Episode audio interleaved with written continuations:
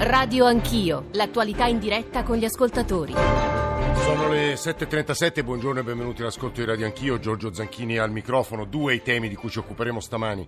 Biotestamento, perché da ieri, lo sapete, è in vigore la nuova legge tra difficoltà applicative, interpretazioni complesse e molta diversità sul territorio italiano, nella possibilità appunto di fare le cosiddette eh, DAT che dobbiamo spiegare perché da quello che abbiamo capito, da quello che ci avete scritto, ci hanno scritto gli ascoltatori, c'è molta confusione sotto al cielo e quindi che anzitutto, anzitutto abbiamo bisogno di spiegazioni. E poi tra le 9 e le 10 liste pulite, la questione morale, gli impresentabili, come sapete veniamo da giorni di polemiche molto, molto puntute, molto dure sulle eh, liste che sono state approntate dai vari partiti e movimenti per le elezioni del 4 marzo tra indagati, condannati, chiacchierati, questione garantista. Eh, so che le domande sono sempre un po' semplicistiche, ma insomma la questione che ci porremo è conta di più la fedina penale o la volontà popolare, che è un interrogativo che in fondo eh, ci accompagna da secoli, posso dire. 335 699 2949 per sms, whatsapp, whatsapp audio, radio anch'io, chiocciorai.it per i messaggi di posta elettronica. Stamane, come ogni mattina, abbiamo bisogno in particolare eh, dei vostri messaggi, delle vostre domande sul tema del biotestamento, del fine vita e sul tema della questione, della questione morale. E poi ancora l'account su Twitter, i social network, la radiovisione. Io saluto anzitutto i nostri due primi interlocutori, Marco Cappato, storico esponente dei radicali, dell'associazione Luca Coscioni, promotore della campagna Eutanasia eh, Legale, eh, da ultimo autore di un saggio in cui riflette su tutti questi temi, temi legati alla bioetica, al fine vita, credere, disobbedire, combattere. Cappato, benvenuto, buongiorno. Buongiorno, grazie. Giuseppe Anzani, magistrato, editorialista di Avvenire, ho qui in mano un suo intervento eh, molto denso di qualche giorno fa sul quotidiano della CEI in cui poneva una serie di questioni soprattutto giuridiche sull'applicazione della nuova legge sul fine vita. Eh, dottor Anzani, buongiorno e benvenuto. Buongiorno a voi a tutti. E, e tra poco sarà con noi eh, Sandra Gesualdi. Volevo dare conto di come un paio di giornali stamane trattano la questione e andare subito da Marco Cappato. Il messaggero a tutta pagina, eh, biotestamento in vigore, ecco eh, le nuove regole. Da ieri, come sapete, ha valore di legge, il cosiddetto fine vita. Ciascun italiano può predisporre e depositare la propria dichiarazione anticipata di trattamento e indicare le terapie sanitarie da ricevere o da rifiutare e poi tutta una serie di questioni legate al deposito della DAT, al ruolo dei notai, alla responsabilità del medico, alla pianificazione delle cure e poi le due pagine, due e tre di Repubblica il vizio di un paese impreparato a tutto. L'odissea del biotestamento, Roma e Bari, floppa all'esordio, ci sono tutte le città italiane, ciò che è possibile fare. I colleghi di Repubblica hanno fatto una piccola inchiesta per capire che cosa accade quando uno telefona al comune delle singole città e davvero le risposte sono le più diverse, tanto che Chiara Saraceno eh, scrive all'inizio del suo pezzo, a due mesi dall'approvazione della legge, ci troviamo ancora in una situazione di incertezza, confusione, discrezionalità, come avviene troppo spesso nel nostro Paese, specie nel campo dei diritti civili. Le istituzioni che dovrebbero garantire l'applicazione della legge e i diritti ai cittadini si sono fatte cogliere impreparate per superficialità, disorganizzazione, quando non vero e proprio ostruzionismo. Cappato, che succede? Che cosa è possibile fare? Insomma, gli ascoltatori hanno bisogno di molte notizie stamane. Ah, intanto la cosa più importante eh, riguarda la possibilità di interrompere le terapie, qualsiasi tipo di terapia, inclusa l'idratazione e l'alimentazione artificiale, di farlo senza soffrire, quindi di farlo ottenendo la sedazione, se questa è la richiesta del paziente, ovviamente, eh, e di farlo quindi senza passare da un giudice. Allora c'è l'altro aspetto, è quello delle disposizioni anticipate di trattamento, le, le date, il testamento biologico, che riguarda quello che una persona diciamo sana può scrivere per quando non dovesse più essere in grado di intendere di volere. E, e, qui c'è tutto il problema più complesso dell'autenticazione, di andare in comune a farla esatto. autenticare dal notario. Però ecco, il primo aspetto forse è quello eh, di eh, impatto di incidenza superiore è quello che, al contrario di quanto accaduto, non so, per Englaro che eh, ha, passato 17 anni in tribunale, eh, oggi c'è la possibilità di, per qualsiasi malato che ritenga di dover interrompere delle terapie di farlo e c'è il diritto di vedere rispettate queste volontà. Cappato, un po' di domande pratiche. Eh, lei diceva eh, il deposito dei testamenti biologici. Dove accade eh, effettivamente oggi in Italia? E se io telefono al mio comune, che cosa accade? Ma intanto ci sono i comuni che hanno istituito il registro del testamento biologico, che mm, sono soltanto il 20% sì. della popolazione circa.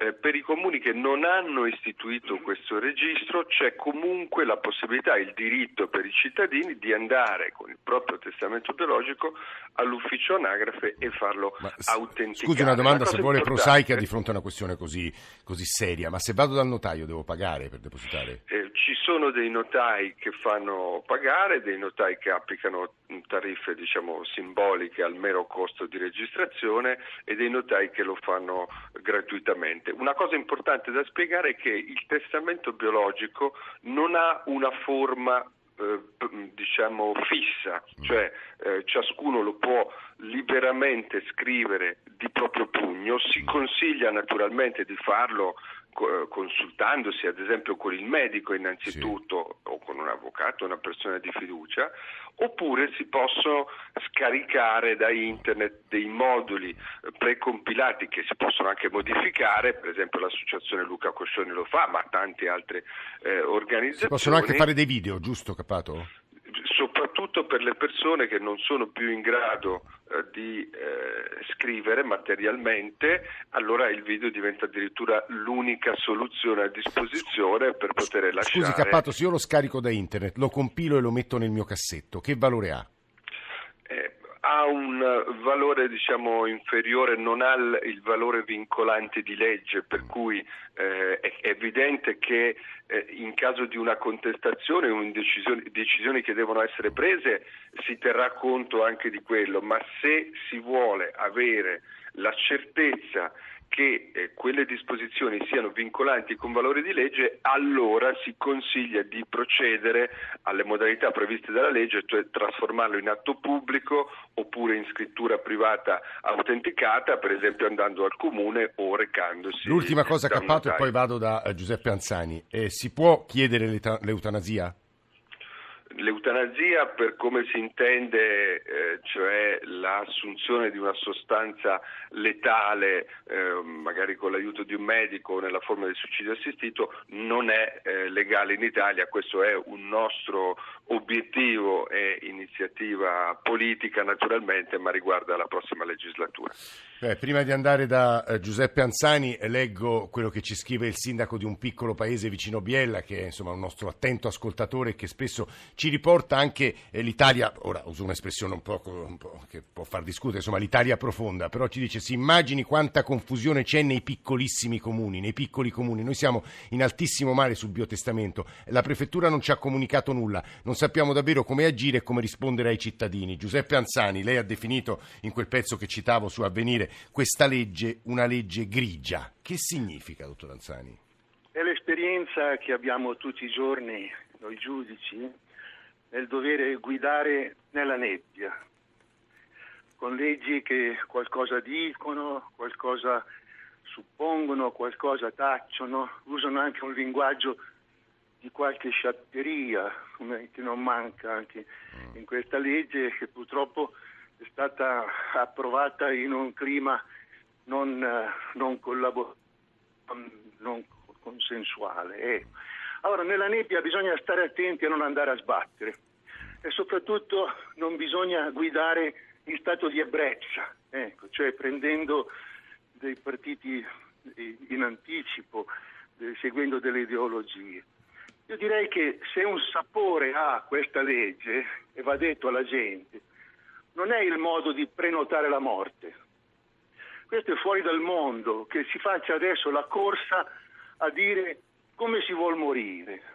Eh, perché il grosso equivoco è che se capitasse sì. di perdere la capacità temporaneamente, e quante volte succede, io ho avuto un caso in famiglia di una persona andata in coma, per nove giorni e grazie a Dio si è risvegliata, ma se per caso uno facesse un testamento biologico dicendo che in caso di coma non vuole ricevere le cure, Eh. Eh, allora in quel, in quel momento lì anche diciamo, le situazioni che possono essere dominate, superate dalla medicina, potrebbero, secondo alcuni, inchiodare il medico a una inerzia fatale. eh. Cioè, Non è, non è qualcosa che questa legge non è il traghetto di Caronte che va verso la morte. Nel suo primo articolo c'è scritto che la legge tutela il diritto alla vita, alla salute, alla dignità. La cosa importante è che coniuga adesso la autonomia decisionale Sì. della persona, del paziente, con la responsabilità professionale del medico.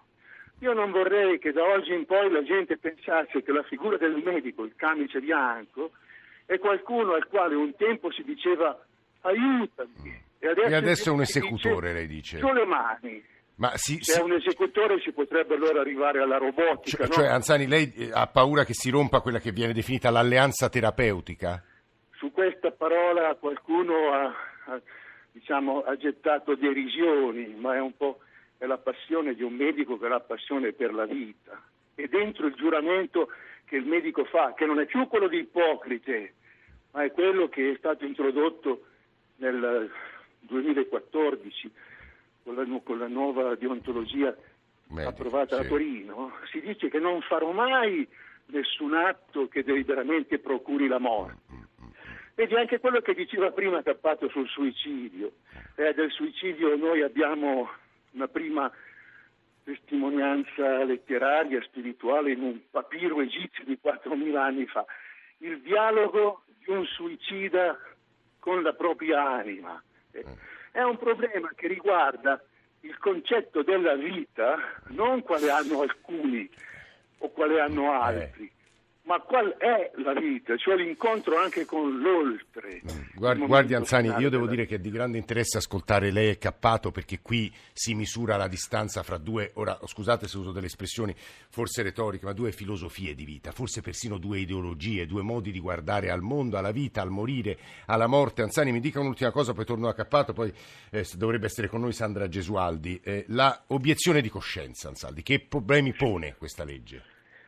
Anche questa è la materia più grigia che c'è, però vorrei introdurre una cosa, forse un- non è un aneddoto, ma eh, lei per dire sul rispetto, sul rispetto che si ha dell'autodeterminazione, Sì. lei faccia questa ipotesi, che un giorno un, un figlio diciottenne Sì. si chiude in camera si- e, e bussando il padre o la madre lo trovino riverso sul letto con un tubetto di pastiglie aperto e sparso e un biglietto con su voglio morire, la mia ragazza mi ha lasciato, la vita per me non ha più nessun senso, non mi risvegliate. Eh, E lei cosa farebbe?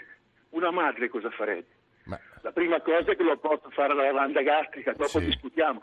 Cioè non è che questo concetto del rispetto Mm, mm, mm. della determinazione della persona significa che gli altri non provano più niente per lui. Giuseppe Ansaldi, mi, mi permetta soltanto di sentire... Sì, sì, no, no, no, questo in punto- questo senti- punto introduce l'obiezione di Sì, coscienza. sì. Mar- Marco, sono- Marco Cappato, eh, la distanza è veramente enorme fra lei e la, posi- la sua posizione e la posizione di Anzani, è evidente, Cappato.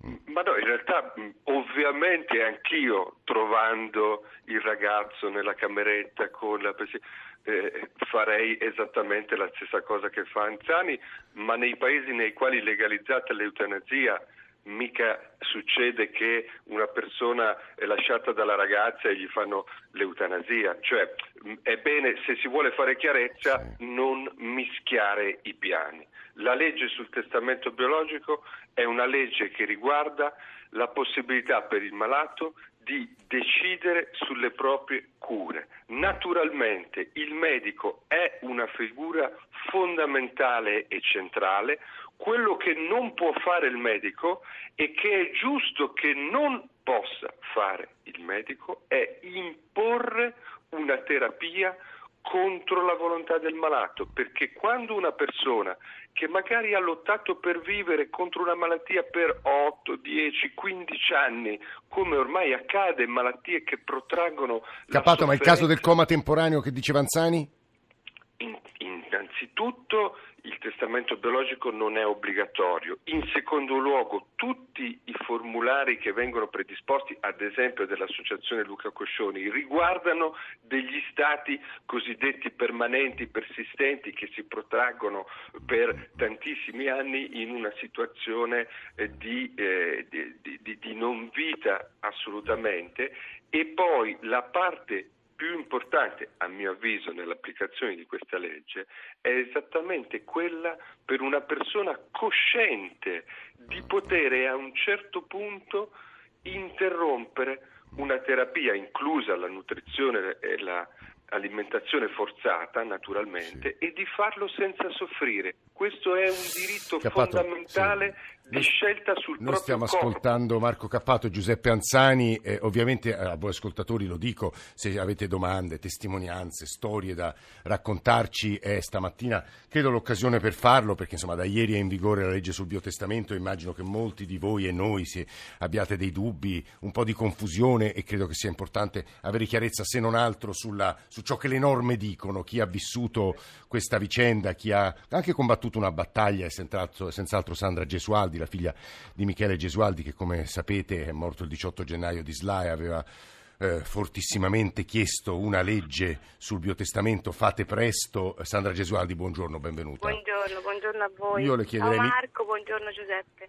Mi limiterei, mi limiterei, Sandra Gesualdi, a chiederle, eh, alla, a, lei ha ascoltato le parole anche così distanti, posso usare credo questo aggettivo di Marco Cappato e Giuseppe Anzani, quindi più che una domanda, eh, la mia è una richiesta di una sua testimonianza, anche di storia di vita rispetto alla vicenda di suo padre.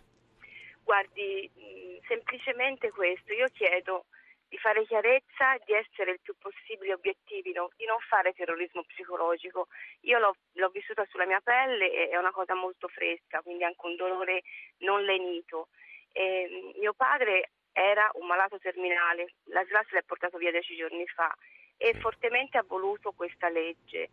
Io sono d'accordo che è una legge chiarissima, che informa, che protegge il malato, non è un testamento di morte. Il malato consapevole, mio padre era consapevolissimo, lucido, fino alla fine, chiesto di non essere attaccato alla macchina.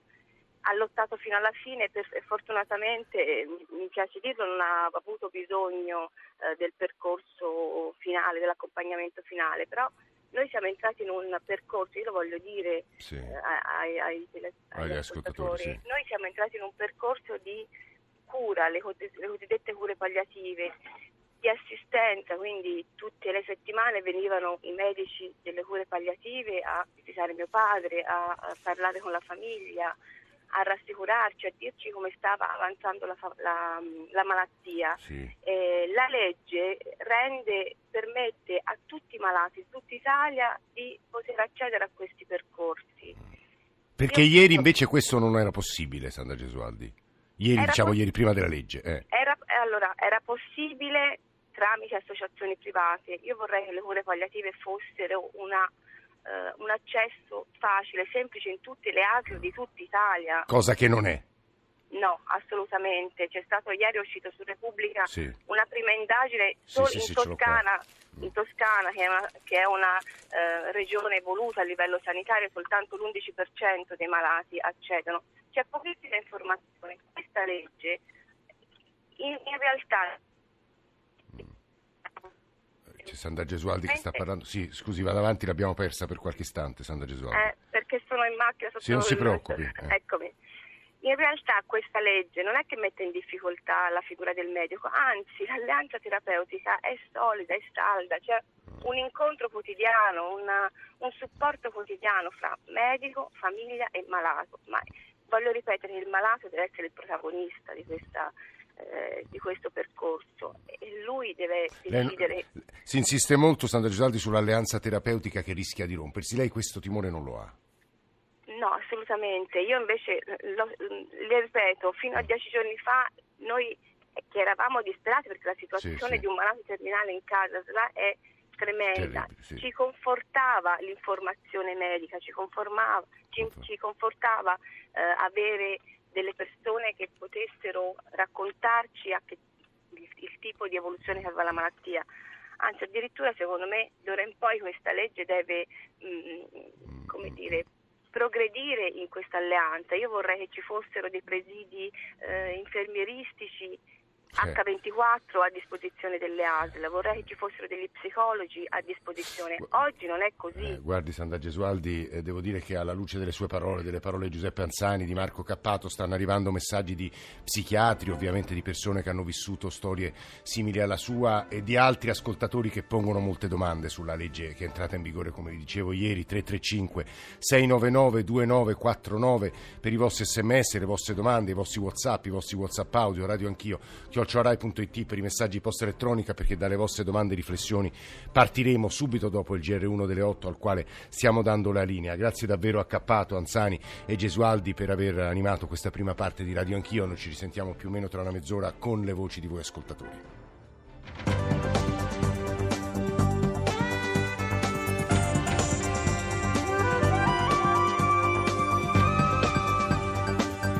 Rai Radio 1